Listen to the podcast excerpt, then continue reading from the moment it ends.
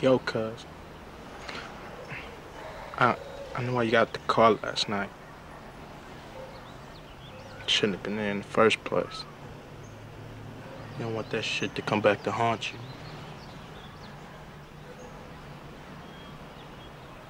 Sure. Ain't been up this early in a long time.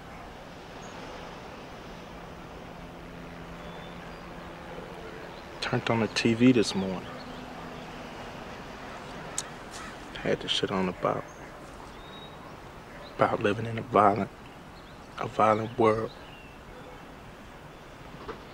Showed all these foreign places. Foreigners living on. Started thinking, man. Either they don't know, don't show, or don't care about what's going on in the hood.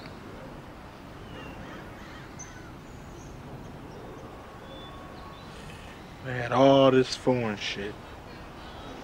I ain't have shit on my brother, man.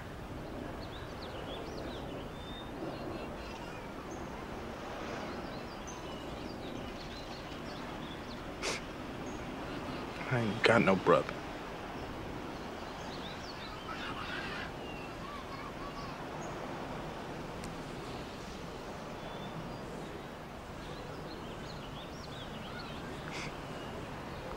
Got no mother neither. She loved that food more than she loved me. Scott, if your life had a face, I would punch it. Yeah. Wait, what?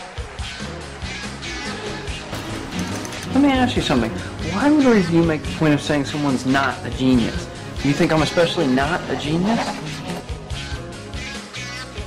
Veronica, why are you pulling my dick?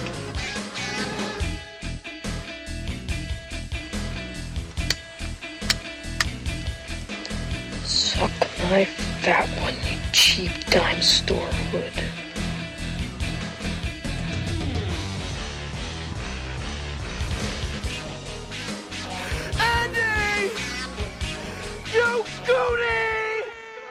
Hello, everyone, and welcome to another installment of the greatest moments in the history of forever. I'm Zach, I'm Matt. and this is episode number 211 Boys in the Hood, That's right. 1991, written and directed by John Singleton, the late, great John Singleton.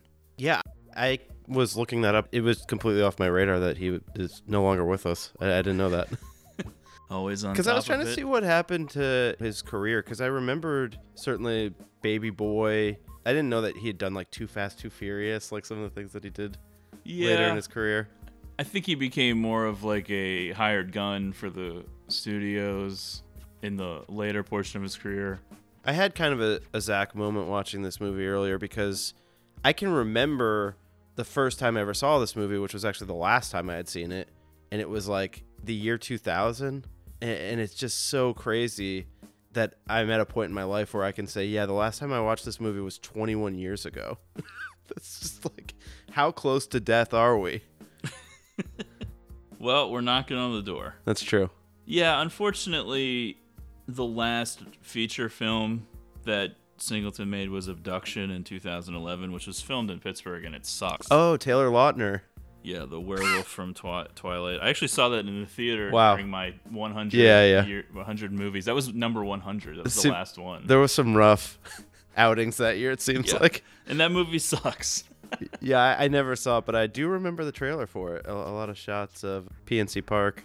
Yeah, I think as time went on, Singleton was not making as personal of films as he made earlier in his career. Sure, that'll happen. But yeah, that's a, a similar path to a lot of directors.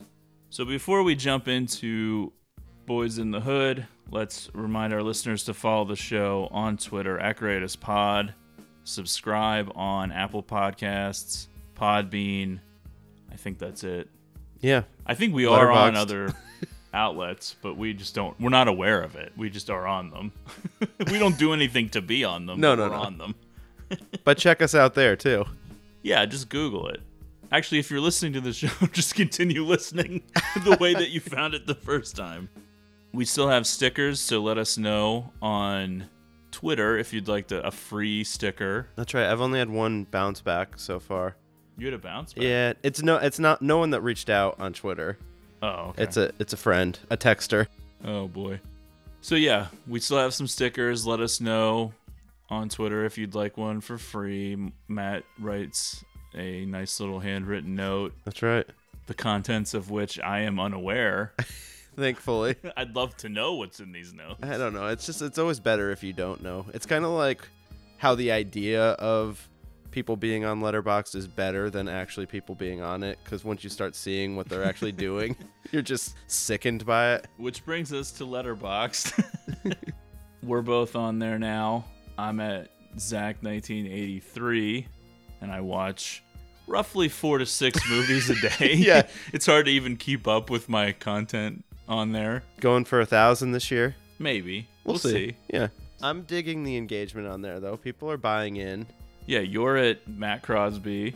I like to see what other people are watching. I hope that when people listen to this show and then join Letterboxd and follow us and we follow them back, I hope that they use the app, they're reviewing everything they're seeing or giving star ratings at least.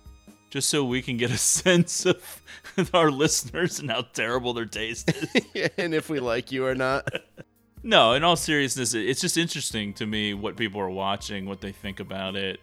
Because, of course, you can follow various film Twitter people or critics or people that have, you know, much bigger film podcasts than ours. But we don't care about them. But yeah, it, it sort of gets boring. I, I'm more a man of the people. I I'd want to say know so. what other people Yeah. are into. I've always considered you a man of no one, really. But A solitary man. that's true.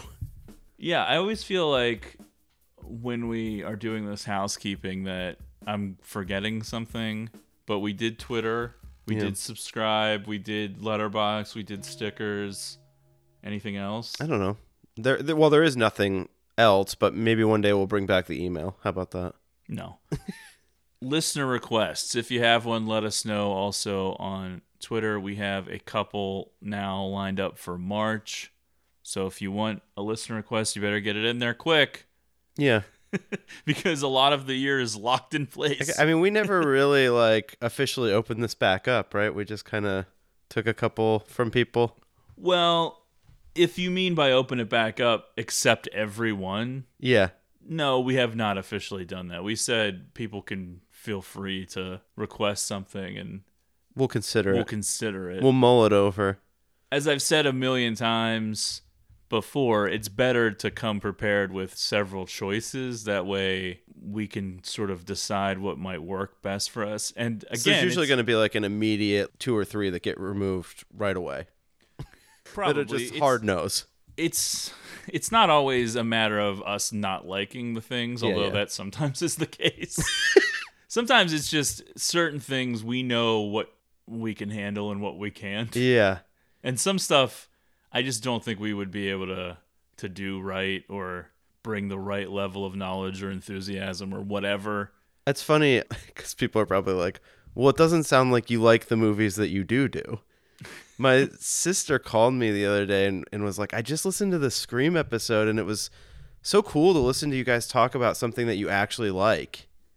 And I was like, is that different from the other episodes? And she's like, well, I guess you like other movies, but it just seems like you're always down on things. Well, you're definitely down on almost everything we do, but I think people misinterpret us like Goof- goofing, goofing on on, things, some yeah. things from the movie as not liking it. Right, right. I think what people should understand, maybe if they're new to the show, or even if they've listened to every episode and they still don't know, is everything we do on this show, aside from some of the early listener requests, are stuff that we actually like.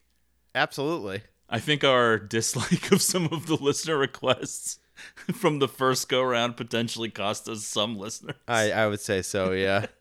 but I, it was funny to me that the one scenario where she thought that we just liked something so much and we're just gushing about it was Scream. I do love Scream, so do I. and I'm very excited about the new Scream coming out. Same. Even though it'll probably be dumb. Well, What isn't though? That's really. right. Anyway, I think it's time to get into Boys in the Hood, a movie that I don't think I really ever saw until relatively recently, unlike you who saw it 20 years ago. Yeah. I think I saw parts of it here and there over the years, but front to back, probably a recent movie for me. I think one of the cool things that jumps out to me is Singleton's love and appreciation for Rob Reiner's film Stand By Me, which Oh, there's absolutely. several homages Yeah, yeah. in the film. And it's interesting to like think of the two films and compare them in a lot of ways, even though this film delves into a lot of different things that have nothing to do with Stand By Me Sure. and don't exist in Stand By Me, but that's sort of the comparison, right? yeah, absolutely. Is how different the worlds are of these people. The kids living in South Central LA versus the kids living in a rural town in the 50s and the things that might be weighing on their mind and and the environment that they're growing up in and the struggles and and different things like that. I would say the part when they're kids feels like very similar to Stand By Me. Yeah. If I'm going to be critical of this movie, it would be of the acting of a few of the kids is not great. Okay, yeah. So that would be an advantage that the original Stand By Me would have, where the acting is actually really good for kids. I do think a couple of the kids in this aren't particularly strong actors. Sure. But once they get to the more adult age or whatever they I guess they're in high school, but they seem so much older than that. You know what I mean? But th- I take it as like right on the verge Yeah, of graduating high true. school. but some very strong performances in, in that section of the movie. Boys in the Hood stars Ice Cube, Cuba Gooding Jr., Morris Chestnut, Laurence Fishburne, Nia Long, and Angela Bassett, amongst others.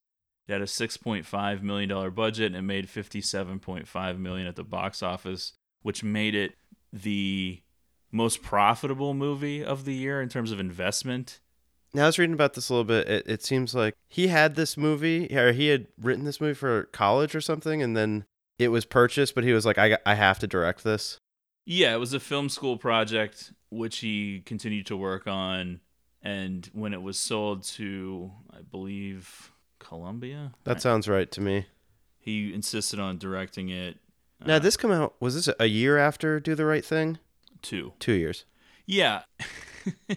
Do the Right Thing was a huge reason why this movie was made. A lot of other studios wanted to have their version of it, which is, of course, like the typical, Move. yeah, Hollywood bullshit. Right. They couldn't just read a script and decide on its own merit, like, oh, this would be like a great thing to make. It's no, like, they need their eyes open by something else. Then, yeah, oh, every- everybody's looking for the next. here's an opportunity. Singleton ended up getting nominated for two Oscars for this film for Best Director, which made him the youngest ever nominee at that point. He was only 24 years old. Oh, that's pretty cool. And he was also the first African American ever nominated for Best Director. And this got best original screenplay nomination too, didn't it? Yeah, and he also was nominated for Best Original Screenplay. The title comes from the song written by Ice Cube, which was famously performed by NWA That's right. bandmate Easy E on I think Easy E's solo first solo album maybe. I think there's been times in my life where I've called this "Boys in the Hood," not "Boys letter N," the hood. Well, I think I think it's still just pronounced Boys in the Hood. Okay. I think it's just stylized a little bit. I don't know. I don't know if you need to really emphasize just like the N or not. well, is it in or and? You know how that sometimes they just use the letter N for like and. That's like Sex in the City, boys and I don't know. I never hood. really thought of it. to be honest, I always thought it was just in Yeah, same. Okay, all right. because the song lyrics are because the boys in the hood That's are right. always hard. Yeah, I don't know. I mean, you're making me think, but I don't know. I don't. I, I think the first one is right, but it it was it was sending me down a a path. Yeah, well, this is sort of the struggle when you're two white dorks who don't really know anything about this, and you're trying to learn from film and music and stuff. Which, okay, so that's the big thing with this movie is for those of you who are a little younger maybe and weren't alive or or were still pretty young in the early 90s, late 80s. I think it continued probably till you know the mid 90s up until the shooting deaths of Tupac and Notorious B.I.G. But That's right. America in general was sort of like all of a sudden woken up to the inner city struggles, but specifically gang violence, and Uh, a lot of it centered in Los Angeles. All of a sudden, the news and talk shows, and some of them were very exploitative talk shows, would have stories or guests or whatever that focused on the Bloods and the Crips and different gang stuff, which seemed to just be everywhere all of a sudden and a big topic of discussion when in reality it had been going on for years, which is sort of how this movie works in a way, where this stuff was going on in the 80s, Yeah, that's right. but it took But most of our focus, of- most of our focus at that time was on the less than zero type characters. Well, I think it took like the rise of gangster rap and some movies like this to alert a lot of the other parts of the country about it. I just remember even as a kid, I mean, I would have been like 7 when this movie came out. And yet probably in the early 90s it was stuff that like I was hearing about all of a sudden. It was very foreign to white suburban kids who lived in different parts of the country and it was as foreign as life in Russia or Australia or a completely different country. It was like you have no idea that this is like something Yeah, that's going on. I, right. When this stuff started getting like so much exposure, it did make me afraid of drive-by shootings. Not that I lived anywhere where that, you know that was happening, but it's, that is such a wild thing. Like just a car rolling up and these people pulling out like automatic weapons and unloading them. It's just like s- such a nuts thing. Yeah, and I think films like Boys in the Hood and also some of the music of this time, NWA, Ice Cube, part of that as well. It takes that art to really shine the spotlight on things and to actually bring about the push for change because unfortunately politicians and things like that it's really much much more focused on what's going to get them elected or where the money is or whatever. And focusing on this stuff isn't really going to move the meter until there's like an actual outcry for it and a push for it.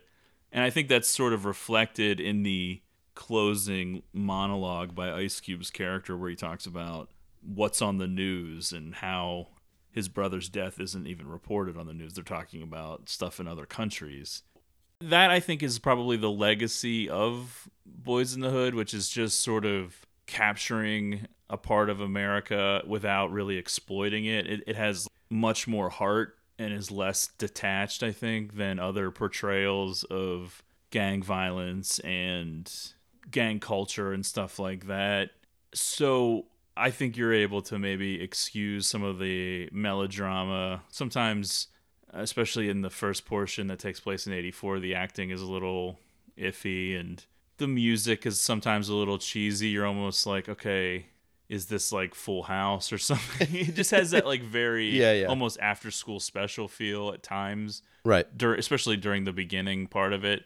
I But s- you were able to look past it because of just the overall power of art, and you're like, okay, this is happening, and this movie was a huge hit, which is always like a surprise, I think, to Hollywood. It's like, oh, Black Panther becomes like this monster hit. It's like, well, this audience exists. There are people who want to see their stories reflected on the big screen or on TV or, or things like that, and sometimes whether it's racism intentionally or not intentionally or whatever, you just sort of like overlook it and ignore it. And then something like this comes along and it's like, oh, well, this was a huge hit and it got nominated for Oscars and stuff. It's like, oh, That's right. what, were- what took us so long?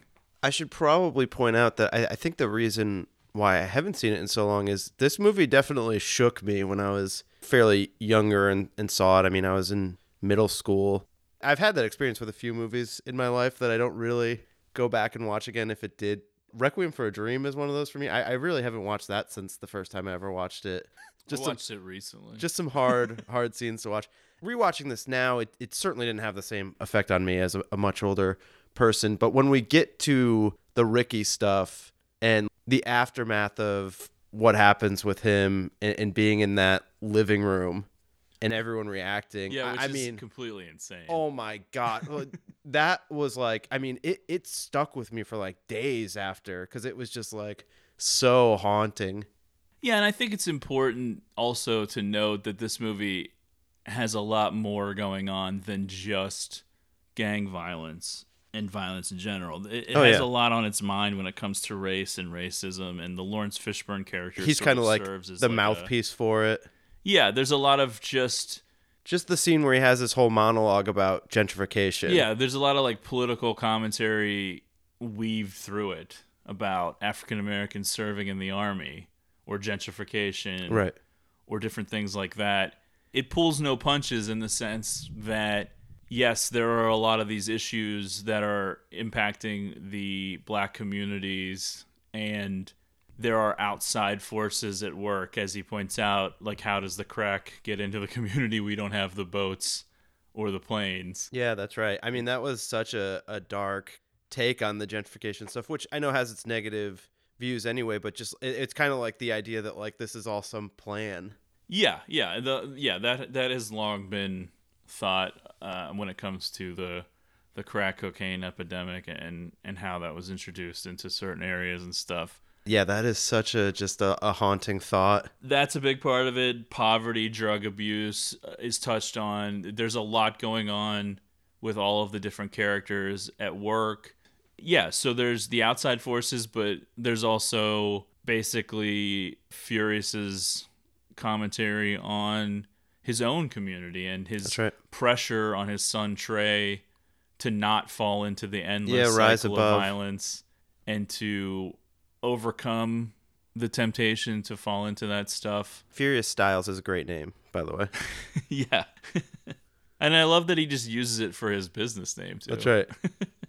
Doughboy Wh- Which is a name I was finding myself relating to. was specifically written for Ice Cube, whom Singleton met when he was working as a PA on the Arsenio Hall show. And then he worked as a production assistant and security guard at Pee Wee's Playhouse, where he met Laurence Fishburne. Oh wow. I believe Paul Reubens was telling a story on like the Nerdist podcast or something about Singleton giving a copy of his script to Fishburne and Paul Reubens Oh, wow. to read. I was like Pee Wee Herman's giving notes on Boys Hood. but yeah, he came up th- through the ranks. He had jobs on shows and stuff, and had this script that he had been working on, and and got it made eventually, and made all these different connections. And I think the cast ends up being pretty strong. You have Angela Bassett in, in what is like pretty much in a, like a supporting role, and I, I enjoy her scenes with Laurence Fishburne, even though there's only like two of them. I, I mean, I guess they talk on the phone at one point. Sure. They would reunite a couple years later in the Tina Turner biopic "What's Love Got to Do with It," which was sort of like Fishburne's big coming out as like a a star, Oh wow. and what sort of led to him Not this movie? turning down Pulp Fiction, Yeah. which is a whole other It's wild. path to go down. Yeah, I think things eventually worked out, but yeah, he was trying to become this like leading man, and so he didn't want to take like a supporting role of Jules. Turns out to be this huge deal, Yeah. but it all worked out in the Sure, end, I think, because he got the Matrix Morpheus. later, which is a huge thing. Yep. But anyway, yeah, let's let's jump into it. I have a lot of thoughts on Nia Long, who plays Brandy. She's cute. Yeah. she still is. I think Yeah. people would probably know her best from Big Mama's house. if for those of you who have seen it. I know Matt's a big fan. That's right, He's yeah. got the Blu-ray. I saw it there. twice in the theater. No, I think this movie actually broke a lot of people. I think it was Ice Cube's first role as an actor, and he would go on to have a pretty It's funny. I, decent career. I uh I have not seen Big Mama's House, but during that time in my life, I was like a huge Martin Lawrence fan. then why wouldn't you have seen it? I don't know. I guess I must have been on my way out because I was like, you know, I loved Blue Streak in middle school. I would watch reruns of the Martin Show. I don't think I ever saw Blue Streak. I, I don't think it's something that I'll, I'll be re- if I revisit it and it's a rewatch on Letterboxd. Don't be surprised if it's less than two stars. Oh come on. no, but of course, I loved him in Bad Boys. So I don't know. For some reason, it was a big Martin Lawrence era for me. So the beginning of the film takes place in 1984. I think the very, very, very original name on the script was going to be Summer of '84. Thankfully, it evolved beyond that, and we have a whole Sounds like a John Cougar Mellencamp song. well, I think there actually is a movie called like Summer of '84 now, Okay. or something. It's like a horror movie, maybe. But yeah, thankfully, it evolved beyond that because, as I said, I mean, maybe they would have cast some of these kids differently. I don't want to like harp on it too much. It's not like a big deal. I think the opening segment of the movie is like a half hour long, the 80s segment when they're 10 years old.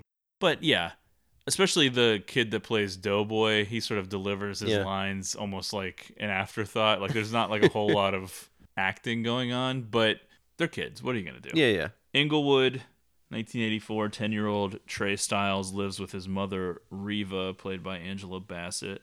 Looking good in this movie too. Hell yeah. I think it's important to really pick up on a couple of things here. One of which is the opening portion of the movie right away, and the kids are walking to school and they're talking about a shooting that they overheard the night before. And it's just children completely desensitized to crazy violence. Oh yeah. There's nightly shootings in their neighborhood. Helicopters flying around all the time. and it is very reminiscent of The Wire or things like yeah, that. Yeah, absolutely. It did have me thinking of season four of The Wire. Yeah, and it's not a surprise that these things are cycles.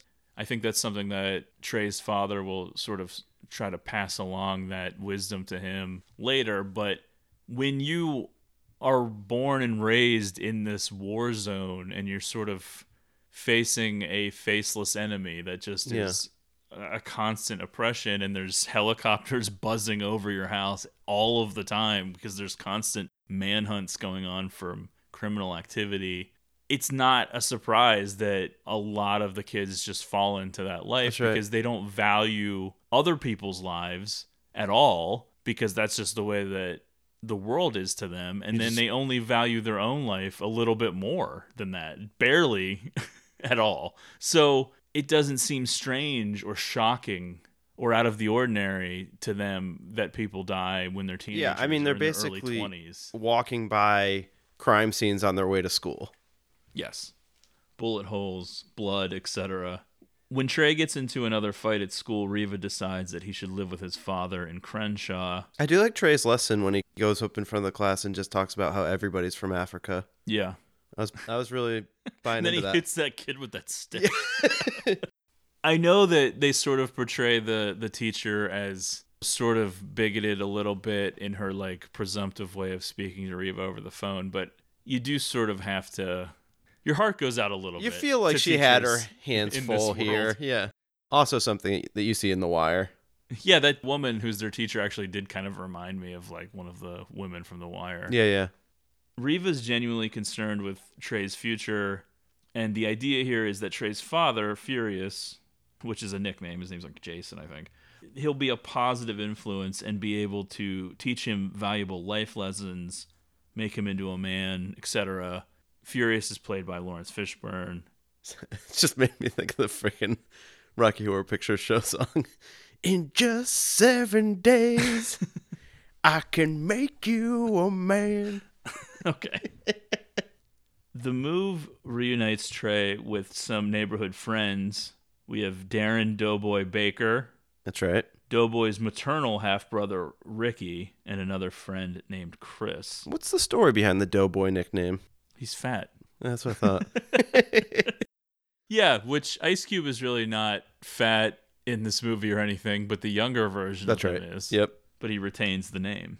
And so this move also will bring about structure, and Trey will learn the importance of hard work and responsibility. And there's an insane culture clash right away because these friends in the neighborhood are sort of running wild. I know it's weird. That's one of the things that's kind of hard to dial in on early in the movie. It's like, is going to live with his dad better? I think they're supposed to be the same. It's more just a matter of His dad's gonna, you know, teach him the lessons he needs to know. Yeah, and I think Reva has a job and is going back to school, That's right. which they don't really harp on that a lot, but she just mentioned it a couple times. Yeah, and you do get the sense later that she's found her success. Yes.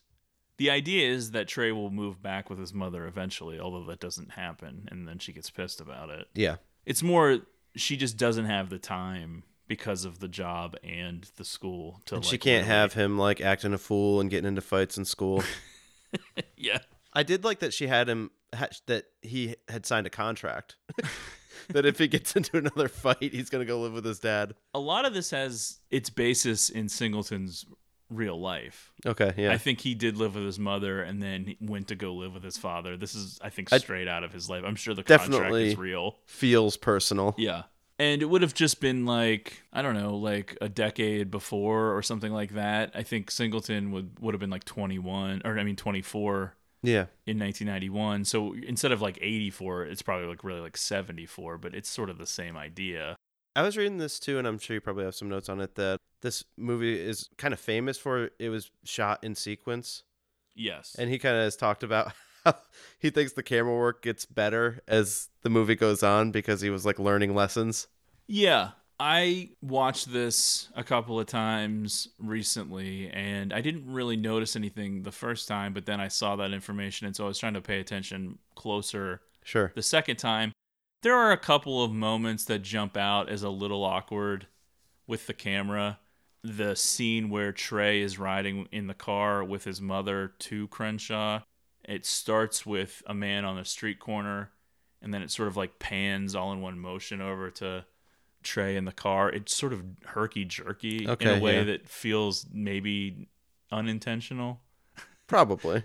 But yeah, you don't notice as much as the film goes along, and everything feels a lot smoother by the end.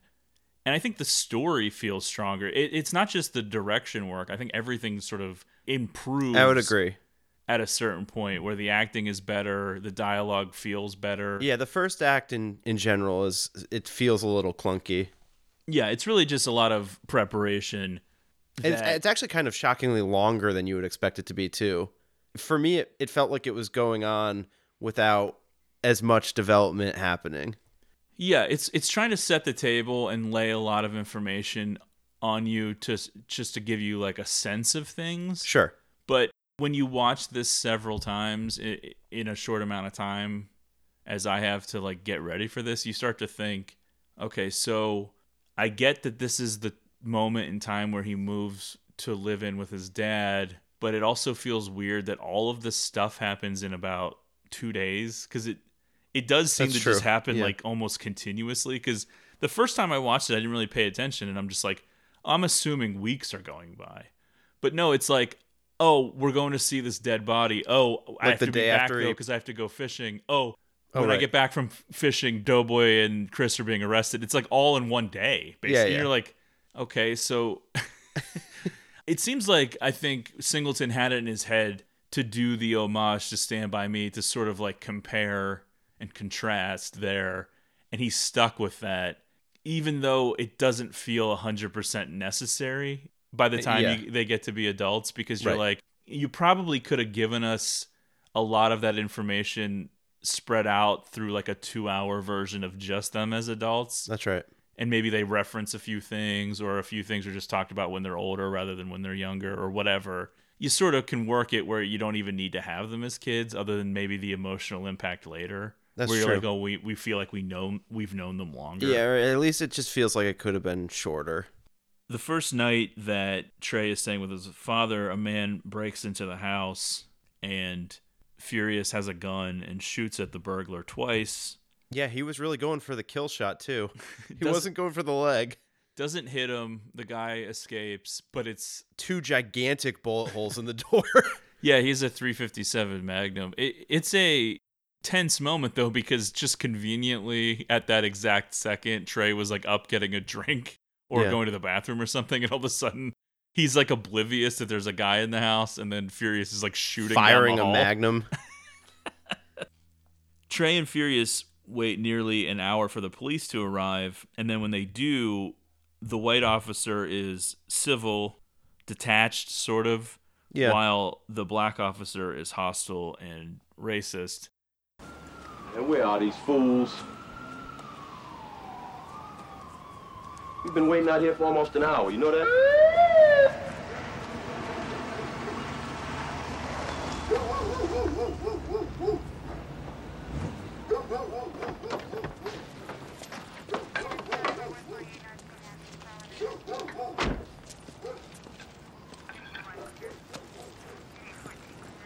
Hi, we got a call of a burglary here. Yeah, that was about an hour ago. Whoa. We didn't ask you that. Yeah, well, I told you. Besides, I don't like having my son out here in the cold. Just tell me what happened, sir. Well, somebody broke into the house. I fired at him with my piece and he ran away. So you didn't get him? Well, if I got him, he'd be laid out here in front of you, right? Is there anything missing? No. Good. No need to make out a report. 12 item 65. We've got a 415 on Florence between Vermont and Normandy. You know, it's too bad you didn't get him. Be one less nigga out here in the streets we have to worry about.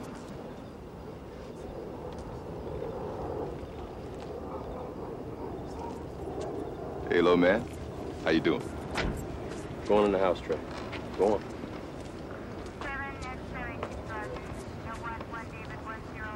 Something wrong? Something wrong? Yeah. It's just too bad you don't know what it is. Brother. And this is the same two cops that we see again later, right? Or is that not the, clear? The African American guy is definitely the same. Okay, yeah. I don't know about the other guy. I thought it looked like really him, tell. but- It- I yeah, it probably is, but I, I wasn't sure. Yeah. Imagine these two just working the same beat for seven years. And so this is like another major sociological topic that's just kind of thrown right. in there where you're like, okay, so now we're getting into the whole self-hatred aspect, which is, you know, uh, common in all kinds of different groups of people, ethnicities, sexualities, uh, races, Myself. Religions, etc. It's something that exists all across, but I think that this was something that clearly meant a lot to Singleton. Sure. And it's probably something that he dealt with personally, where you have the. It's not even that the white officer is nice. He's just like a nothing. It's like he doesn't really even factor He's just into the. he's certainly not being as much of an asshole as this dude. Yeah, you have this other guy going out of his way.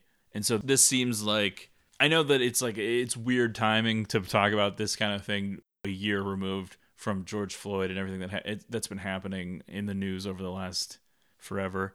But I think that in a way by having this in this movie, I think that Singleton's sort of pointing this out as something that's even more of a betrayal and like it hurts more in a way because it, the racism would be like almost expected from like a white cop. Yeah. This is someone that you expect to have some feeling of unity with. Right. Yeah, and it does have that extra level of like, what the fuck? Yeah, it seems like this guy has a lot of disdain for other African American men in particular. And who knows why or, or what that's based in, but he's taking it out on people, and that will come into play later. So, what do you think? what do you think about Doughboy and Ricky's mother? I like her. yeah, She's She- always curious what Laurence Fishburne's up to. Yeah. I was about to say she's always curious what Furious is up to, and I was like, oh boy. curious, serious.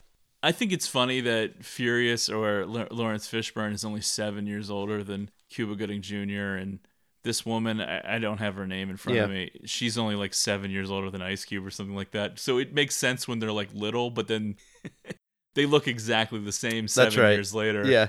But yeah, I, I like that too because I feel like that's another thing that almost that crosses across Well- all races, all levels of income, all everybody, all through society where there might be a woman that has children by different fathers and her relationship or her feelings about those fathers impacts how she feels about those kids. Yeah. And so she she loves Ricky and Ricky's like the golden boy but she kind of hates Doughboy, not so much. Yeah. The other thing that she had me thinking about what the Furious thing was I I was almost wondering it with Furious being like a it seems like a single dude. I mean, Yeah. there was kind of like a Cutty from the Wire thing. Oh, yeah, Like when he comes back and runs the gym, like every mom is like interested.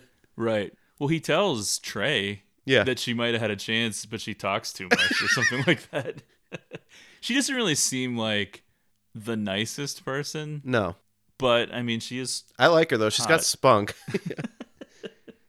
Uh, some people sort of take that opening sequence with the bullet holes as a Stand By Me homage, which is fine. But the first one to me, of course, is when they actually go to look at a dead body. and they're walking down railroad tracks. Yeah, there's a definite shot Yeah, yeah. from behind of them on the the tracks that looks exactly like Stand by Me, except of course they're in the middle of this crazy urban area rather than out in the woods or out in the mountains or whatever. And it just looks completely different. But Chris says anybody want to see a dead body? A character being named Chris, by the way. And I think the thing that jumps out to me is when you compare the quest to go find the body in Stand By Me and how that's the entire movie and it takes forever. That's right. And they have to walk so far Insane, actually. And they have to like sleep overnight and it's like this rare quest, this thing that's like w- Yep.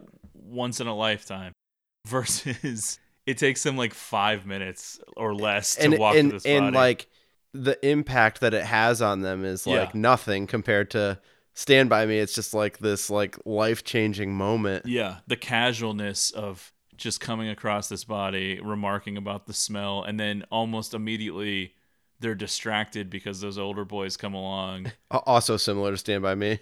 Yeah, but it's like the attention is just completely off of that. It has no effect at a certain point because it just is right there amongst their That's right. houses almost. Yep. It's just around the corner. There's a an older teen that's been shot or whatever, and nobody has reported the body or it hasn't been taken away or anything, which is so grim when you think about Really? it just sitting out there. Oof. Which in a way maybe informs what happens at the end of the movie and why they're like, well, we have to take this body with us because it's just We can't leave it here. Yeah. Fear of just nothing will happen if we just leave it here. I don't know. While Trey is fishing with his father, learning about sex and responsibility, plus his father's time in Vietnam, Doughboy and Chris are arrested for shoplifting and being taken away in a car when they get back. And this is concluding the 1984 segment. Yeah. So we have We'll- 2 we'll- getting arrested. We'll quickly find out that Doughboy and Chris don't take this as like a learning moment and change their ways after this. No. yeah, this is the also the first time that Furious sort of speaks on a bigger issue that That's just right. is sort of Yeah. worked into the story through conversations he has with his son and he talks about how Trey should never join the army. There is no place for a black man in the white man's army or whatever. Yeah, I do feel like it kind of forms some of the whys in Furious's desire to raise his son. He doesn't want him to be forced into making a decision like that, like going Yeah. to the army just because you don't have another choice.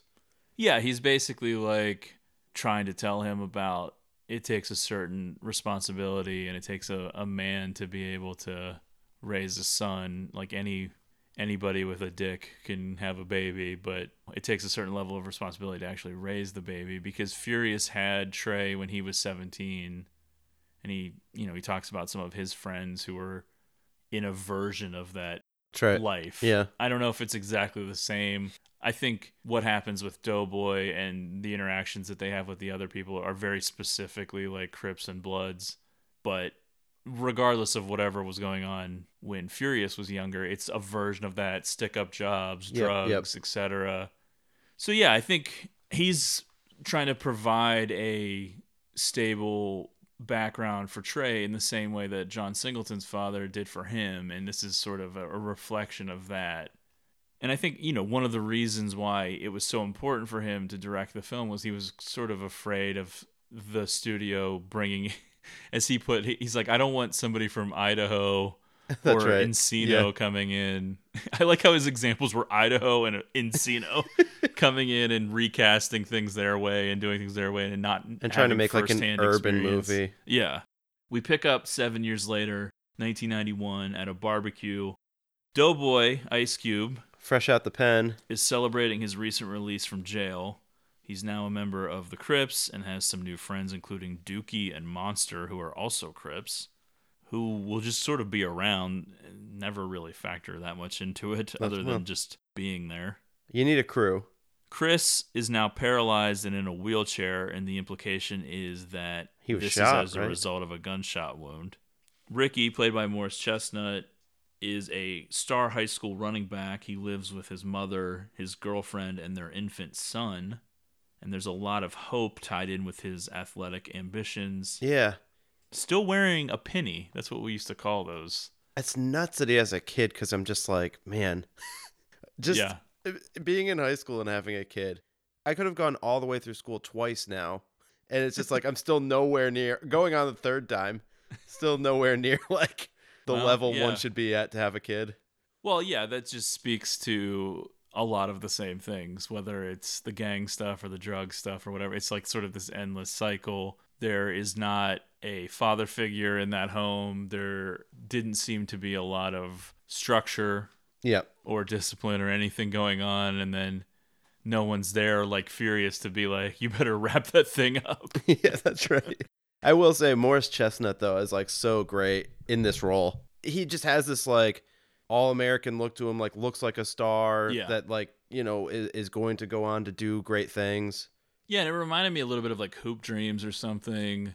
There's just all of this hope, and it, it it's almost like the pressure of turning coal into a diamond, except it's like the pressure of turning hope into just dread and like a noose and like Oh, an albatross around you. You're just like it's his mother, it's his girlfriend, he has a son, and all of this pressure is like you've got to get this scholarship to USC, which means you've got to score at least a 700 on the SAT, which means even if you get to USC, it's like you've got to go pro, you've got to be great, you've got to do this. So much is riding on this. Yeah. It's like this endless pressure. He carries it well though, I would say. Sort of, although at one point towards the end of his life, Yeah. he's almost like, fuck it, I want to join the army. That's true. And Trey's like, what are you talking about? Yeah. You sound like the commercials. Trey, who's now played by Cuba Gooding Jr., is mature and responsible. He has a job, he has plans for college, and he's a smoking hot girlfriend named Brandy, Yeah, played good by for Nia him. Long. Uh, although I mean really his struggle here is with her not putting out. Yeah, their relationship is strained due to Trey wanting to have sex and Brandy, who is a devout Catholic, A good wanting church to girl. wait until after marriage. I do like that Trey was like, "Well, I thought Catholic girls were supposed to be the biggest hoochies, or whatever he says," and I'm like, "Yeah, that is the rumor." You do hear that. yeah, nowadays they're just like, "Let's have anal sex because it doesn't count." it's losing my virginity. And you're like, eh, well, I, you know what? Makes sense to me. You also have a either her first appearance or a very early appearance from Regina King, who sort of just plays a girl that hangs around with Doughboy. I'm not really That's sure right. if she's supposed to be. She's at the barbecue. or- Uh, I don't know. Well, she's in the car later. That's true, him. yeah. she's just sort of hanging around. She's on their front porch later too. She finishes off that 40 at one point. That's right. Yeah, I don't, know. who she is. She's just ha- around. She's kind of funny. I, I enjoy her presence. Yeah, because she's like going crazy over Trey, and then Brandy like flips out, and then that whole reaction was funny too. Yeah, yeah. 'Cause then they just like laugh at her for getting mad. Right. Right after this barbecue, when Trey is like taking the plate over to Furious, we have the first run in with that group of Bloods that will That's right. sort of become a recurring thing throughout the movie and lead to the Wasn't the one guy like banging a girl in the neighborhood or something? And I don't know. okay, I, I, I never really was there that much I thought that Doughboy makes a comment about Oh, that. Oh, maybe, maybe, yeah. Well, you definitely don't see anything. No, no, but Yeah. I mean, th- they're driving by a lot. it's it's weird that if one of them is banging a girl in the neighborhood, that it's always like three of them together. well, you know, you gotta have support. now, Matt, did your dad ever sniff you and ask, "Did you get any pussy yet?" I, I- I can't say that's never happened. Maybe that's because he knew I wasn't. it was just so obvious. I do think that is such a weird part in this movie where Furious is just sniffing Trey Yeah. and being like, "Did you get any pussy yet?" But even when he starts telling this, when he starts telling the fake story of the sex happening, Yeah. that he even says that like, oh, her aunt must have been able to smell that sex was going on. Well, that I understood yeah, a little bit. the other part, I was like, "What is happening right, right. now?" I know it is wild. Trey's fake story of hooking up with a chick is pretty funny and ridiculous, although his fantasy woman is nowhere near as hot as Brandy. So Yeah, like the well. girl in the fantasy is not as attractive as Brandy, I, I, I thought was weird. well, he's starting to resent her, so it's got to be someone else. Well, I didn't say that it had to be Brandy necessarily. Oh, that's true. Okay, yeah. I think sometimes when you have like real feelings for somebody, you sort of like spare them your disgusting Fantasies. Yeah. you know, not to go down that road. That's but right. I think we all know what I mean. Sure. There's a little montage after this fake fantasy where we see an attempted chain theft and then a beatdown, which I thought was hilarious and worth noting because I think they rip a chain off of like Dookie and then Doughboy, Monster, and Dookie like chase this guy down.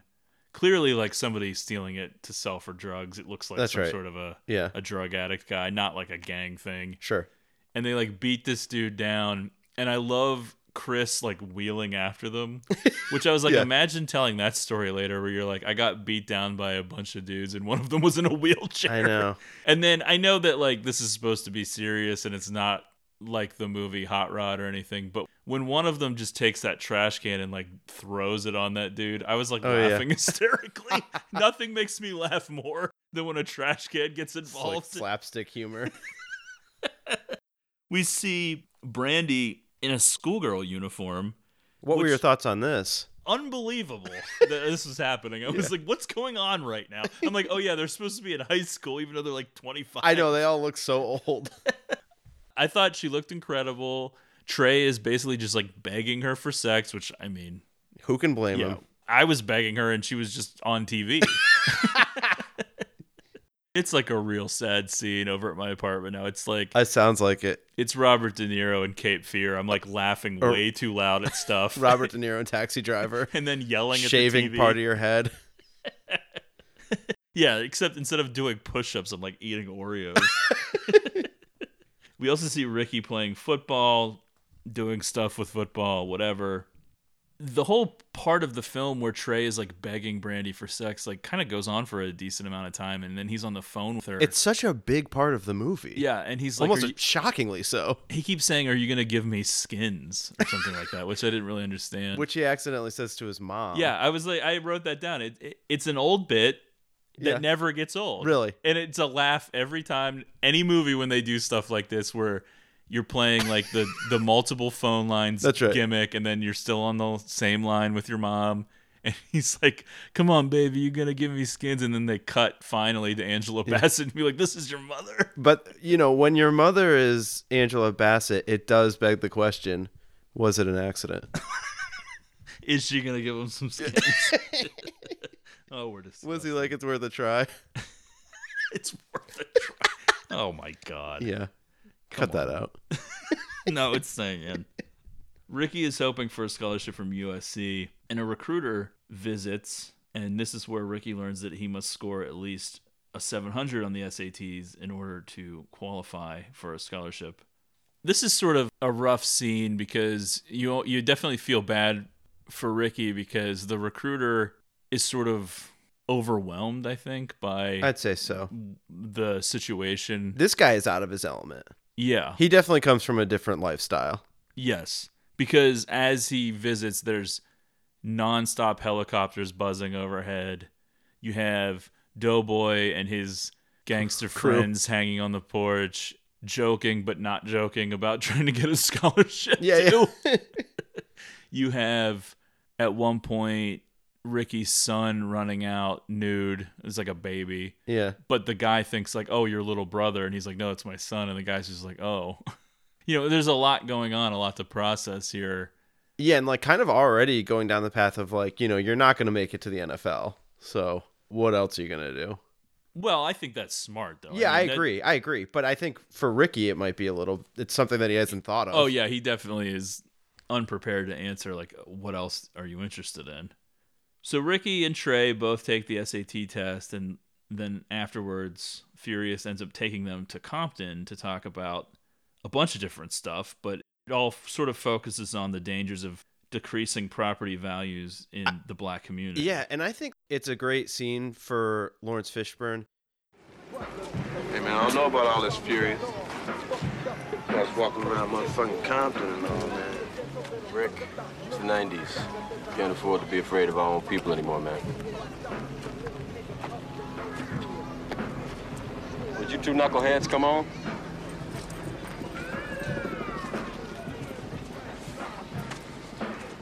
Why don't y'all take a look at that sign up there? See what it says?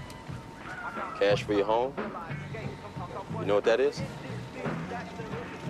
Billboard. What are y'all, Amos and Andy? Are you in and he's fetching? I'm talking about the message, what it stands for. It's called gentrification. It's what happens when the property value of a certain area is brought down. Huh? You listening? Yeah. They bring the property value down. They can buy the land at a lower price. Then they move all the people out, raise the property value, and sell it at a profit. Now, what we need to do is we need to keep everything in our neighborhood, everything, black. Black owned with black money. Just like the Jews, the Italians, the Mexicans, and the Koreans do. Ain't nobody from outside bringing down the property value. It's these folk shooting each other and selling that crack rock and shit. Well, how you think the crack rock gets into the country? We don't own any planes. We don't own no ships. But we are not the people who are flying and floating that shit in here. I know every time you turn on the TV, that's what you see. Black people selling the rock, Right. pushing the rock, Yeah. pushing the rock. Yeah, I know. But that wasn't a problem as long as it was here. Wasn't a problem until it was in Iowa and it showed up on Wall Street where there are hardly any black people. Now, if you want to talk about uh, guns, why is it that there's a gun shop on almost every corner in this community? Why? Tell you why. For the same reason that there's a liquor store on almost every corner in the black community. Why? They want us to kill ourselves. You go out to Beverly Hills, you don't see that shit. But they want us to kill ourselves. Yeah, the best way you can destroy a people, you take away their ability to reproduce themselves. Yeah. Who is it that's dying out here on these streets every night? Y'all. Yeah. Young brothers like yourselves. What am I supposed to do? Fool roll up, try to smoke me? I'm shoot the motherfucker if he don't kill me first. You're doing exactly what they want you to do. You have to think, young brother, about your future. It's definitely an odd scene the way it happens. It feels like this sort of weird detour where we're just going somewhere to say something. And the people in town all kind of just walk up and listen Well, to him that's the talk. part that sticks out to me because it happens too quickly. Yeah. like he just launches into this thing, And and, everyone- people are already walking over there. They're like, for some reason. Oh, this guy's holding court over here. Let's go hear what he has to say. Yeah, I get why it's in the movie because Sure, same, I think same. with Furious, he's he's sort of on this ne- never-ending quest to impart this knowledge onto his son. Ricky just sort of happens to be there too. That's right. soaking it in.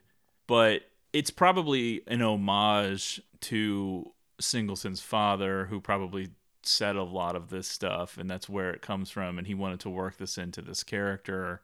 And I think it works, but yeah, it is a little weird that the people just start walking over immediately, and then it turns into this whole thing where he's sort of like giving a sermon, but like people are talking back and he's like right. responding to Yeah. them because it covers gentrification, crack. Why is there a gun store on every corner in these neighborhoods? Why is there a liquor store on every corner? Because they want us to kill ourselves. He's proselytizing on this corner in Compton. People are sort of like digging it, and they do make it a point to let He's us know that pushback. Ricky is Ricky and Trey to a certain extent are both like sort of nervous to be in Compton. That's right. Which I guess is worse than Crenshaw. I don't I don't know. I guess. Based on most rap songs, you don't hear Crenshaw get mentioned. It as does get mentioned Compton. in some. That's but true. Yeah, That's true. Compton has sort of a It's notorious. an I would aura say. to it yeah. because of NWA and, and all that stuff. But yeah, I think originally Singleton wanted the other members of NWA to be the other like Crips and oh, stuff. Oh wow. Okay. Yeah. But this was at the time when Ice Cube Things had were- a falling out with NWA. Yeah, he yeah. was no longer in the group. I guess. Well, they were probably getting ready to go on their first hiatus, right? I mean, in the early '90s. I, I thought this was kind of when NWA was ending. Well, yeah, because of Ice Cube leaving and everything. It's not like they ceased to exist as people, though. Well, oh yeah, yeah, yeah. Right. they okay, could have yeah. still been in the movie, but they just Uh, weren't on sure, speaking sure. terms Yeah, anymore. that night, during a local street racing gathering, Ricky is bumped into by a guy named Ferris. The only people I've ever known named Ferris are this character and Ferris Bueller. Yeah. Is that actually a name that dudes have? Uh, apparently, not many. He is a Bloods gang member, and he is one of the same that we saw get confrontational with Trey back after that barbecue. These are the same dudes. That's right. Ferris has sort of a distinctive look. He's got like long hair. Later, one of his friends is like teasing him about it, saying like you look like you're straight out of 1983 or something like that. Yeah, he seems like he got like a perm or something. It's sort of like a Jheri curl, kind Yeah, yeah. of. Although that's sort of what Chris had whenever they were like little kids. I don't really know how you. It's just like long hair, Right. But it's sort of I don't know. It's a distinctive look. I'd say so. This situation where they bump into Ricky leads to an argument. There's a lot of people around, a lot of cars around. It's like a big gathering of people. And then this confrontation turns into a situation with Doughboy brandishing a handgun, causing a momentary retreat from the Bloods. However, moments later, Ferris fires a submachine gun into the air This clears the party out. causing everyone to panic and flee. So this sort of I thought was interesting that they they go into like a street racing segment here when one of the characters in the movie is also named Furious. I was like, there's a lot of Fast and Furious here. And Yeah, that's right. Singleton would direct. Yep. you know, it just sort of all comes together. I do like the part where Ice Cube, Doughboy, and his friends and Regina King's character, they're all like talking in the car before this. And he's just like, I, I don't know. It- there's a lot of like casual misogyny, which does get addressed by some of the characters pushing back on it. But he's got all of his own theories because of the reading that he did in prison and all of this stuff. And they talk about God and religion and That's right. I'm not really sure why they throw in this whole thing where Chris is all of a sudden like bringing up religion and church a lot. I don't know if they were saying that because of his injury or what. But then like Doughboy is like not having it. Yeah, it's weird with Chris because you would kind of feel like he'd be like, guys, you should probably get out of this lifestyle. Like, look what happened to me. No. But no. Yeah, and then it just sort of turns into this thing where uh, it seemed like those dudes intentionally bump into Ricky, and then Yeah, it escalates. Ricky, I- he gets pissed. He's he's usually kind of calm and collected, but he, he's a little shaken after this incident. I like how that girl with the bloods was like, "Can we just have one night without shooting each other?" And Regina King's like, "Bitch, I will fuck you up." Just like A lot of animosity. I know that the Bloods are supposed to be the bad guys in this, but it's not like our main characters don't escalate things several times. Absolutely. And they even point that out. Oh yeah, yeah. Cuz they like say like, "Oh, Doughboy, don't act like you don't do the same thing." And he's just like, "Yeah, I know." And then he like gives him a high five. They're like, "Yeah, I know. It's just the way it is." We got a problem here? We got a problem, nigga? Oh, what up with this? Gun away, nigga. Can we have one night where there ain't no fight, nobody gets shot? Shut up, bitch. Bitch, I will fuck You you call a bitch. Fuck that motherfucker. Let's get that bitch ass. Why you like that? Trey leaves with Ricky and talks of his desire to escape LA, mostly due to the pervasive violence.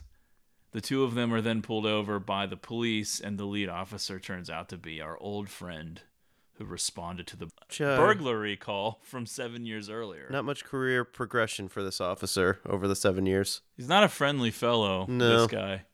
He ends up intimidating and threatening Trey with his gun. He, Which like, is super fucked up. jams it in, in up under his chin, like into his neck. Yeah. In front of the other cop and Ricky. It's like this whole thing. They end up leaving because they get another call. So then Trey goes to Brandi's house, Visibly upset. completely breaks down. Yeah.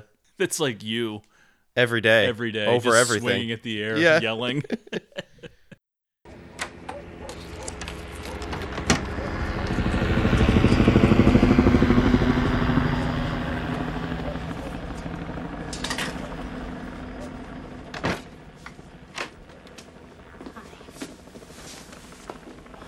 You're late. I thought something might have happened to you. Ain't nothing gonna happen to me.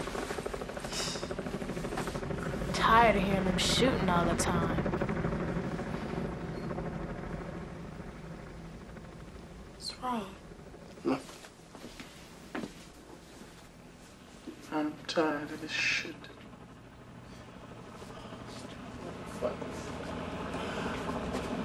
Kill all these motherfuckers. I'm sick, sick, fucking tired of this shit. Fucking sick of this shit. I'm so fucking tired of this shit. Fuck this shit. So many motherfuckers. Fucking fuck you. Fucking tired of this shit. Don't let me kill all you motherfuckers. Come on.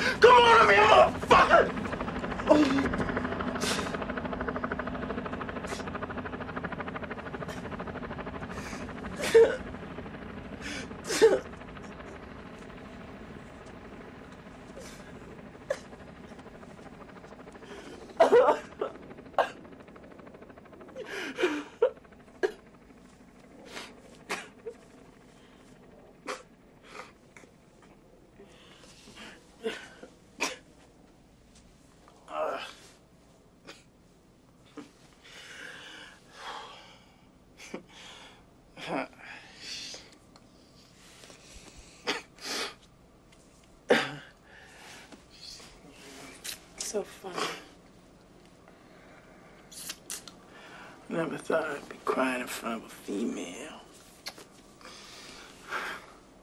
You can cry in front of me. However, this turns out to be the key that turns the lock. I was If gonna you get will. into this too. I'm just like, so what is the message here? Is it's like if if she's shutting you down, just cry, and that's just have a freak out. Yeah. just go on some bummer trip. That's right. She'll just be like, I don't know what else to do. so then they actually have sex. Yeah. And the sex scene is weird and awkward, and you can sort of tell it's somebody's first movie. It's not really the most normal. I have to tell you, my emotional breakdowns in life have not usually ended this way. No. so in other words, the night isn't a total loss. That's true. It's yeah, it's not a net loss. Over at Doughboy's house the next day, we see the Bloods sort of lurking around the neighborhood still, driving around. It seems like a confrontation is inevitable. Ricky and Doughboy get into a fist fight on the front lawn. Not really clear so why. when I was rewatching this, like kind of starting in these sequences, I was starting to have that feeling of dread of like what was coming. Right. I feel like it starts to build in these scenes because it's kind of these moving parts that are happening that like sends Ricky to have to go get the milk or whatever he's going Yeah. to do. And it, that's it all starts happening in these early scenes and it's you know, we have Ricky and Doughboy getting into this altercation in the lawn. Yeah, I don't really know why Ricky sort of pushes this into a fight. Or I'm sorry, Doughboy. He's the one that sort of starts the fight. Not really sure what the motivation is. If he's just pissed about Ferris and the Bloods, or if it has more to do with their mother. Seems like the tension between the brothers is usually kept at bay, but sometimes the fact that their mother clearly loves one of them more than the other becomes an issue. But oh, Well, whatever. I feel like, and I don't know. Ricky seems like the one that's usually going to be the the peacekeeper. Yeah. like he usually feels. It's like he's above it. Usually, They fight on the lawn. Their mother intervenes, of course, taking Ricky's side, and she's like slapping Doughboy. Director cameo here. That's right. The mailman who delivers Ricky's test scores is John Singleton. However, before opening the envelope, Ricky and Trey walk away because Ricky's girlfriend wanted him to go to the store, and Ricky starts talking about the army while he and Trey are on their way there. that's right. Because they do focus on him watching the army commercial, and he's like, "I don't know. This doesn't sound that bad." Yeah, I wasn't sure why. Does he think that he just didn't get a high enough score? Is he sort of is this like him bracing for him not getting the scholarship to USC? I can buy that as the explanation. It does seem like he's all of a sudden like trying to figure out a different plan. Yeah. Or is he just sort of panicking and he's not sure how this is all going to work? Because I was like, well, what's going to happen if he goes off to USC? I mean, I know that the campus probably isn't like that far away, but he has a son, he has this girl. I don't know. He's very adamant that she's not his wife, which is actually what, what happens right before the fight. So That's I don't right. know Yeah. if he doesn't see like a long term future there. But Even though she lives, you know, at his mom's house. yeah, I think her name was what, Shanice, right? Yeah. On the way back, Trey and Ricky see Ferris and the Bloods driving around the neighborhood, and in an attempt to avoid them, the two cut through some back alleyways. Ricky suggests that they split up, but moments later, Ferris's car is cutting off Yeah. Ricky's path at the end of the alley. Ricky's like much more nonchalant about it than Trey. Trey is like, all right, we gotta like stay incognito here, try to find our way back. Yeah. Ricky's kind of more like, they're not gonna do anything. Right. Yeah, there is a certain amount of naivete to the character in thinking that this is no big deal, sort of maybe just expecting like a physical altercation, like a fight or something Yeah, like yeah. that. Ricky turns to run when he sees the car, but it but one of Ferris's guys shoots Ricky twice with a double-barreled shotgun, killing him with the second shot. through the back. Horrible. Seems like kind of a far shot for a shotgun, but it's pretty Yeah. brutal. He's dead pretty quick. He's shot once in the leg, but he, somehow he doesn't go down. He's sort of like hopping and then he gets shot through the back. Doughboy, having sensed trouble, arrives too late, in shock and not sure what to do. Oh yeah. They The- take Ricky's lifeless body back home. and it's I, I don't know the way this is done is just like so great because it, you- it's just so unexpected that this is how they react to it. Doughboy almost Yeah. has like no reaction through the whole sequence. Yeah, it's sort of jarring even now because of everything we know about crime scenes and and everything else. It, it- Yeah. They're just like basically Trey pronounces him dead, and once they decide he's dead, they're like, "Well, let's take him home," Yeah. which is something you would never see in another show or movie, really. Right. And you would never expect to happen in real life. Like if you were shot out on the street. It's not like I would be like, well, I'm going to take him home. No, I think I'd it actually probably- probably just get in my car and leave. Yeah, it'd probably be more like Martin Sheen in The Departed, where you just run me over with your car on your way out. Let's face it, because I'm the one that shot you oh, you threw me off a building. because of some review you posted on Letterboxd. not enough stars. yeah, and this sets up a super rough scene with Doughboy and Ricky's mother Brenda. And Oh, this is- Shanice, yeah, and like I said- in the screaming baby. like I said earlier, I mean this really was disturbing to me the the first time I ever saw this movie. And it doesn't really There's blood everywhere. But yeah, and it's just so fucked up. I mean, this this dude who was basically like he's like the star of the town. He's like the star of all the friends and everything.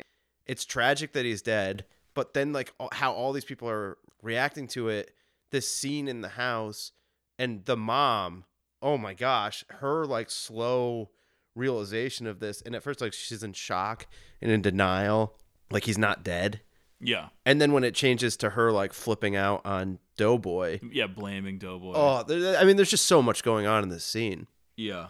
It's a lot of emotion and it's it's actually handled pretty well in the sense that you sort of believe everyone's reactions even though it's a very crazy scene with a lot going Yeah. on, a lot of screaming and Now we know on. that at this point, I, I mean, I think we know from the second it happens that Doughboy's gonna have one thing on his mind, and it's retaliation. But I don't know, just like him, he's so like stone cold in this scene. Like he just is not well, having I any think emotional you're reaction. supposed to see it as like he's been conditioned to it. He probably has had friends and stuff. Like he's now a full blown member of this gang. Yeah, yeah. we don't know for sure whether he's actually killed anybody before or been involved with that. I don't really know how that all works. I know you always like would hear stories of how you would be inducted into these gangs and all of that stuff, but yeah, I think you're supposed to just be like almost as if he's like one of the kids on the wire or something. Oh, yeah, yeah. he's this is just part of life. Until he he does finally have like that moment of reflection at the end of the movie. That's right. But And yeah, it- he it- just sort of goes into the next Yeah. zone, which is like we have to retaliate immediately. So the remaining boys have vengeance on the brain. That's Furious, right. Right before Trey leaves the house, he just says to Doughboy, "You know, meet me at my house in five minutes." Yeah, Furious finds Trey preparing to take his 357 Magnum. I found Furious to be uh, not very sympathetic towards yeah, Ricky's you would have liked here. a little more sympathy, although he just immediately goes into the mode of like, I need him to not completely fuck his life up Yeah. here by doing something crazy. because he doesn't know the circumstances. You would think that he would be more like wondering what happened, and I mean his son. and you would think he would be upset about Ricky in Ricky specifically because he's not really a part of this Yeah. crime lifestyle. Trey? Trey, what are you doing? Huh?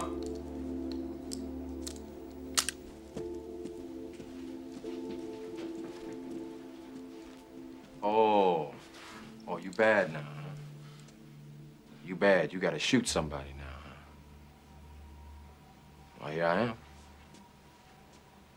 Come on, shoot me. You bad, right?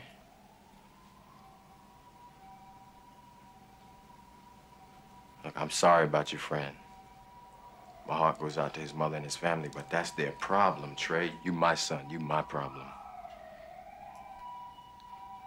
I want you to give me the gun.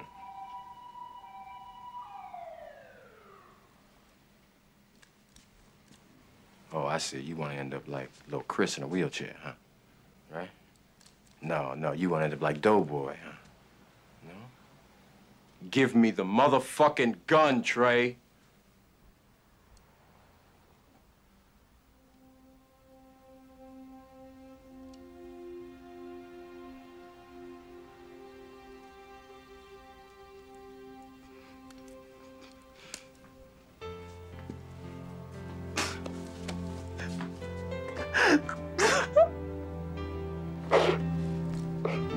Son, and I'm not gonna lose you to no bullshit, you hear?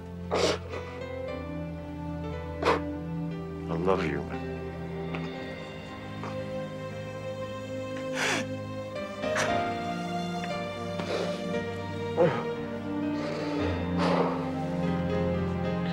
Go clean yourself up.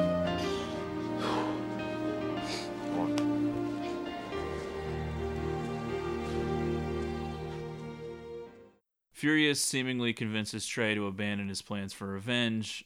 However, when Brandi knocks on the front door, Trey sneaks out the window, joining Doughboy, Dookie, and Monster, who are going to search for Ricky's killers. Darkness falls, they're driving around, and eventually, having yet another change of heart, Trey asks to be let out of the car.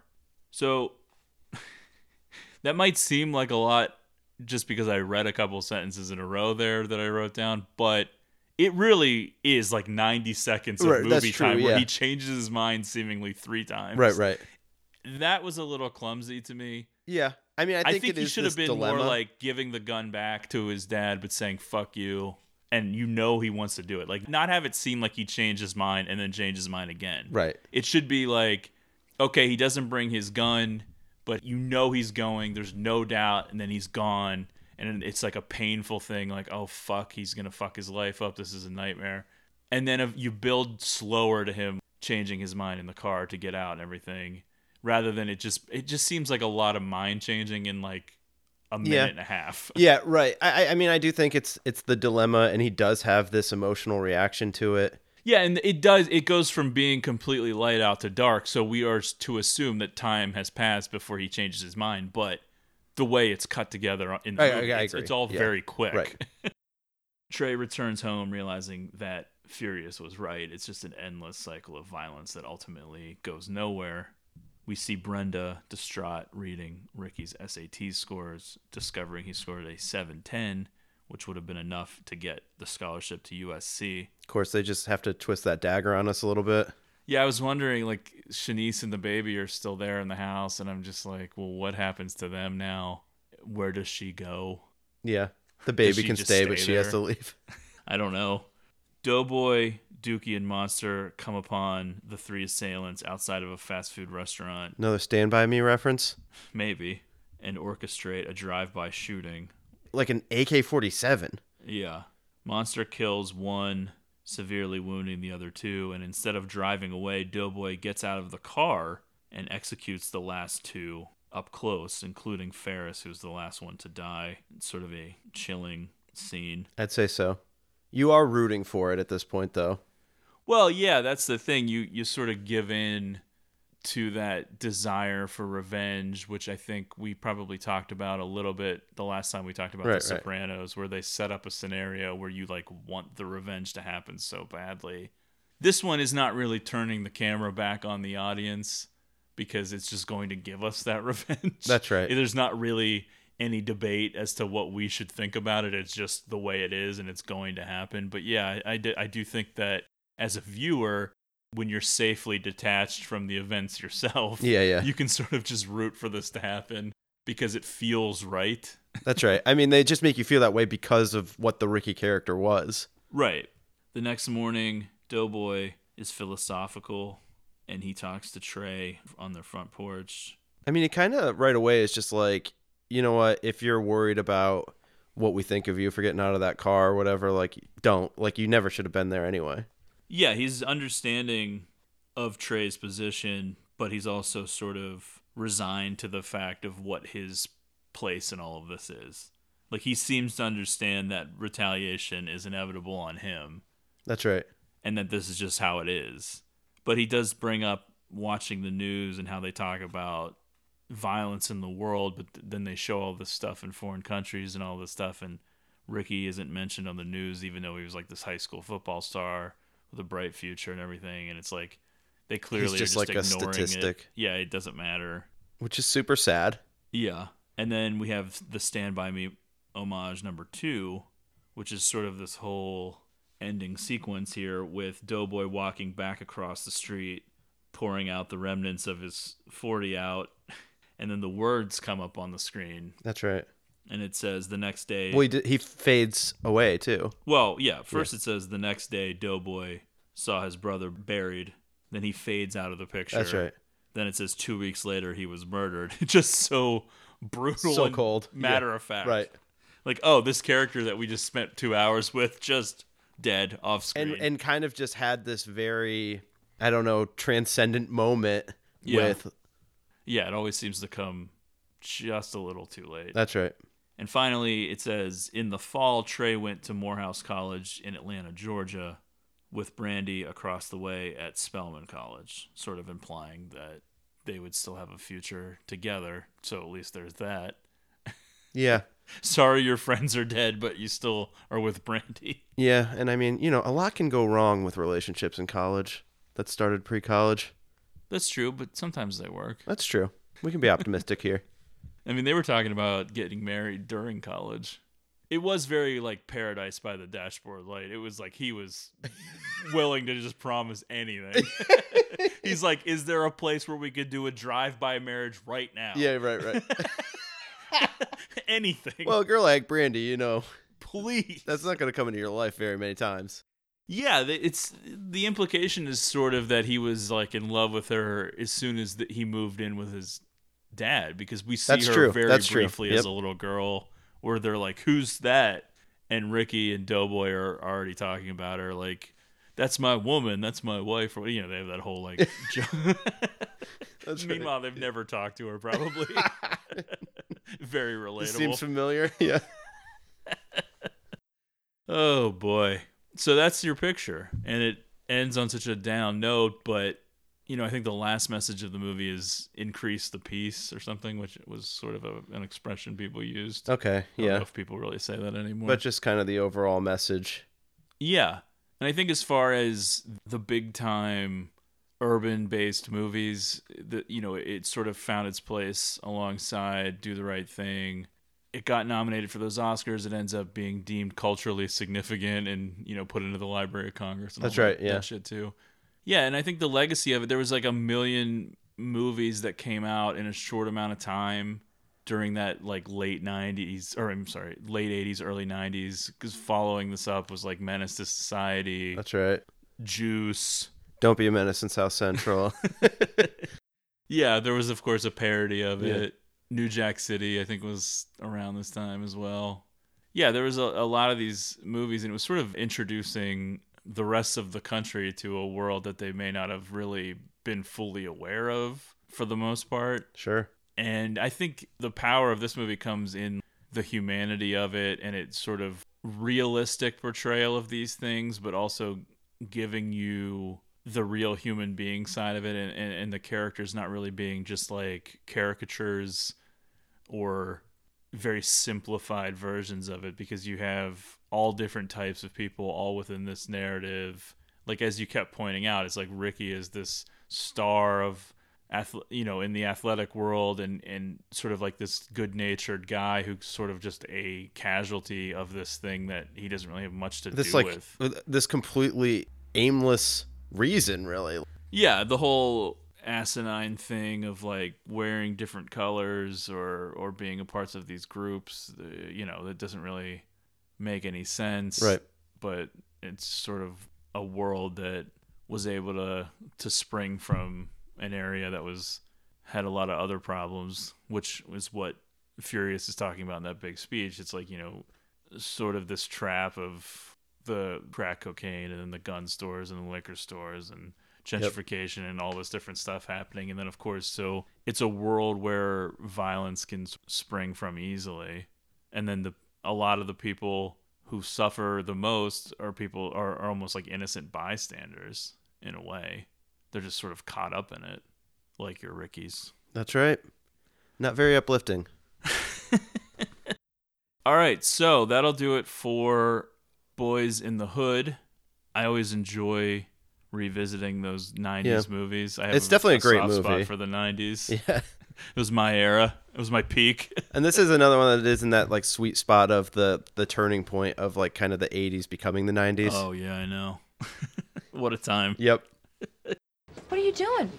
What? What? Vincent stopped making pics. Well, how am I going to know what movies to see? We have a wide variety of Gene pics. Gene's trash. I'm Gene. All right, so let's do recommendations. Do you want me to go first? Yeah. So I uh, rented this off Amazon the other night, a 2020 movie directed by a dude named Lawrence Michael Levine. I, I know his wife is a filmmaker too, Sophia Takal. They're they're tied in with that kind of uh, Joe Swanberg world. You know these people that make the boy. indie movies. it, it certainly you know wasn't a phenomenal movie by any means, but I thought it was pretty good, pretty enjoyable. It's it's weird enough. Aubrey Plaza is like amazing in it. She kind of plays two different characters, which makes more sense once you see the movie. But she really stands out. Just a, a great performance by her in both the the roles that she's playing in it. And uh, I, I don't want to give too much away of it because it's kind of a weird movie. I, I, I would recommend checking it out. Well, my recommendation would be to check out my Letterboxd account. no, my recommendations I think for the foreseeable future will probably be mostly movie based because I only watch movies now because of Letterboxd. Sure. Not really interested in TV. So we sort of planned out the recommendations a little bit that it would right. sort of go together. So I was going to recommend Ingrid Goes West, which I'm sure we talked about on one of our best of the years or I. I'd say so. Yeah, for sure. I think it came out in 2017. It's another Aubrey Plaza movie. Also We- stars Elizabeth Olsen. We both liked it quite a bit. Yeah, it's it's a tough one to watch, but I recently rewatched it for the first time since the theater, and I mean it's the type of thing that you almost have to like watch through your fingers as you're like Oh, I covering know. your face. So much cringe. so embarrassing. It's, but I think it's a it's an essential movie that should be shown to kids at school. I agree. I think there's like lessons about social media, about this desire for influence and and fake fame from social media and the fake lives that people construct. And every character in this movie is horrifying, except of course maybe Ice Cube's son. That's right. Which is it was weird watching this movie leading into doing the Boyz n the Hood episode because Ice Cube's son looks so much like I know him it. that It's I'm almost shocking. like this is Ice Cube Right, in this movie, even though he's he would be way too young. He's probably the only character in Ingrid Goes West that isn't horrifying. That's true. Almost everybody else is a nightmare of a human being, including Ingrid. Although she seems to have a valid excuse of like actual mental illness, right. right. Whereas everyone else is just this vapid, horrible monster. I know, and you just believe it so much from like your Yeah, experiences on social so media. It's not unbelievable. It's not over the top. You're Right, like right. the the shit that Elizabeth Olsen's character writes and says is so real that I feel like they did take it from people that you see on social media. It's exactly like that. And it's disgusting. I hate all of the people in this movie Oh, so much. I just I can remember walking out of that movie just because it, it was just resonating with me so much. Yeah, you, know, was almost want to take hitting like a scalding hot shower. Yeah. Just like it's so gross. These That's right. people. Yeah. I mean, maybe Nikki, the brother, is the worst guy in the oh, movie. Oh, for sure. But Elizabeth Olsen, even though she's smoking hot in the movie, is so terrible. Oof. Yep. Horrible. I know it was on Hulu for a long time. I'll add it into the notes if it's streaming anywhere for free. I watched it on Blu-ray, but I'm sure it's I think it is streaming somewhere still. But yeah, so an Aubrey Plaza double feature for recommendations this week. Yeah, I haven't seen that other one because I refuse to watch new movies now. Yeah, yeah. Someday though, maybe. I peaked at 2019. No it. more movies Yeah. after that. I don't want to watch anything new. Ever. New take. All right. So, anyway, follow us on Twitter at Greatest Pod. Let us know if you'd like a sticker on there That's as right. well. Still shipping them out. Let us know if you have a listener request on there. You can follow us, mostly just tweeting about the episodes, but sometimes I'll jump in with something else. You can subscribe on Apple Podcasts or Podbean and make sure you join Letterboxd and follow us on there. Get into the conversations, write reviews for your movies. Comment on our reviews and we'll comment back. Zach 1983 and Matt Crosby on there. We're having a fun time in that world. So anyway, thanks for listening and we'll talk to you soon. Ooh, child, things are gonna get easier. Ooh, child, things get.